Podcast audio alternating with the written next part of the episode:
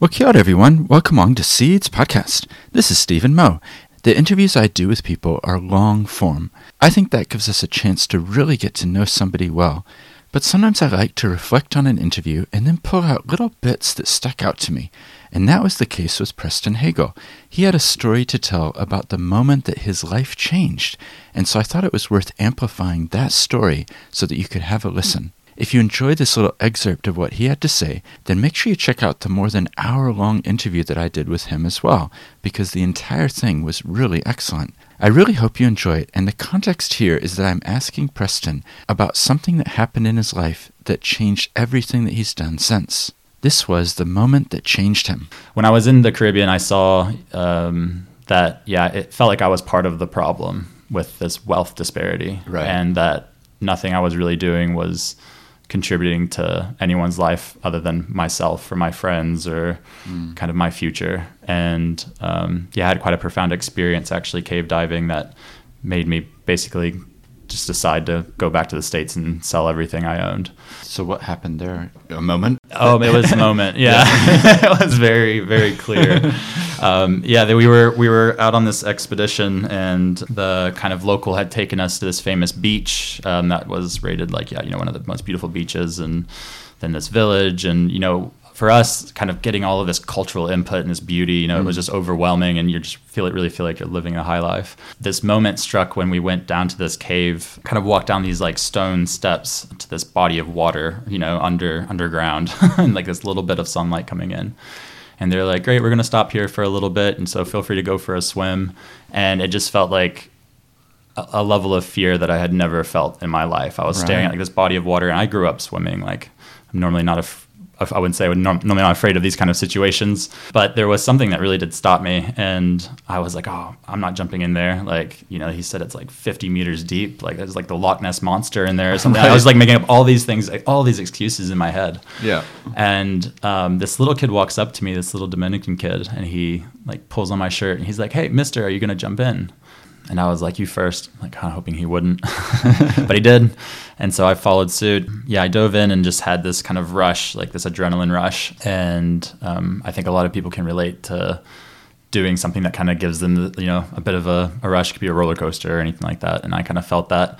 And it kind of felt that this challenge that I ha- was facing was, you know, going from being on a holiday and feeling really good about where you are to all of a sudden being like, oh man, like I'm not in complete control of my life and my fears and all of this kind of other stuff came up. Right.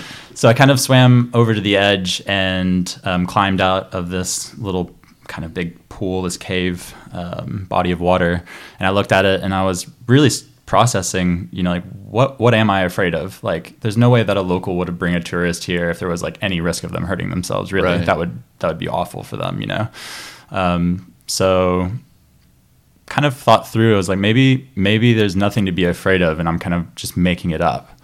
So let's see if that's true. And I dove up and straight down and just started swimming down basically as deep as I could, kind of pushing through, telling myself, you know, if, if it is as deep as they say it is, then there's no chance in coming even close to the bottom of this cave.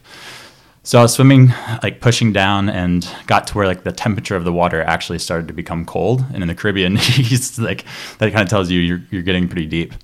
And the other thing was that it's mineral water. You know, it's not um, salt water. So I opened my eyes, and you know, it's pretty much pitch black below me, um, and you can, can't even really feel the water on your eyes. So you can just kind of um, keep your eyes open and it got to where I could feel the pressure kind of pushing it around me. And I'm not really a free diver or anything, so I, I, was again feeling kind of like that adrenaline was kicking in, and I said, okay, I better turn around and go back to the surface. And I stopped swimming, kind of rolled over, and went to swim back to the surface. And I opened my eyes, and I could just see like this massive abyss that was opened up around me and I just kind of froze and had this moment of like appreciation for the the beauty maybe um, as well as just the appreciation for not not knowing what was what was down there but taking the risk to to find it and to find out for myself. And yeah kind of I guess had decided in my head that like maybe the most beautiful experiences in life are going to be on the other side of facing your fears. And yeah, swam back to the surface and swam over to my partner and looked her in the eye and said, "Hey, I think I'm just going to go back to the states and sell everything and travel more. Wow. And yeah, that was uh, that was one year and one month before I landed in New Zealand. Wow. It was like just a feeling that, um, yeah, was so exhilarating that it's like the, the idea of being back home and doing the stuff that I had been doing again and again just didn't interest me anymore. Right. and the pursuit of like what I knew, um, you know, like my career path ahead of me, just didn't excite me as much as what I didn't know. Hmm. And so that was the kind of like tipping point for me, I guess. Yeah. Yeah. Wow, that's amazing. I hope you enjoyed that little excerpt of the conversation with Preston. Don't forget, he's got more than an hour long interview with me as well. So make sure you check that out in the show notes if you like this. Until next time.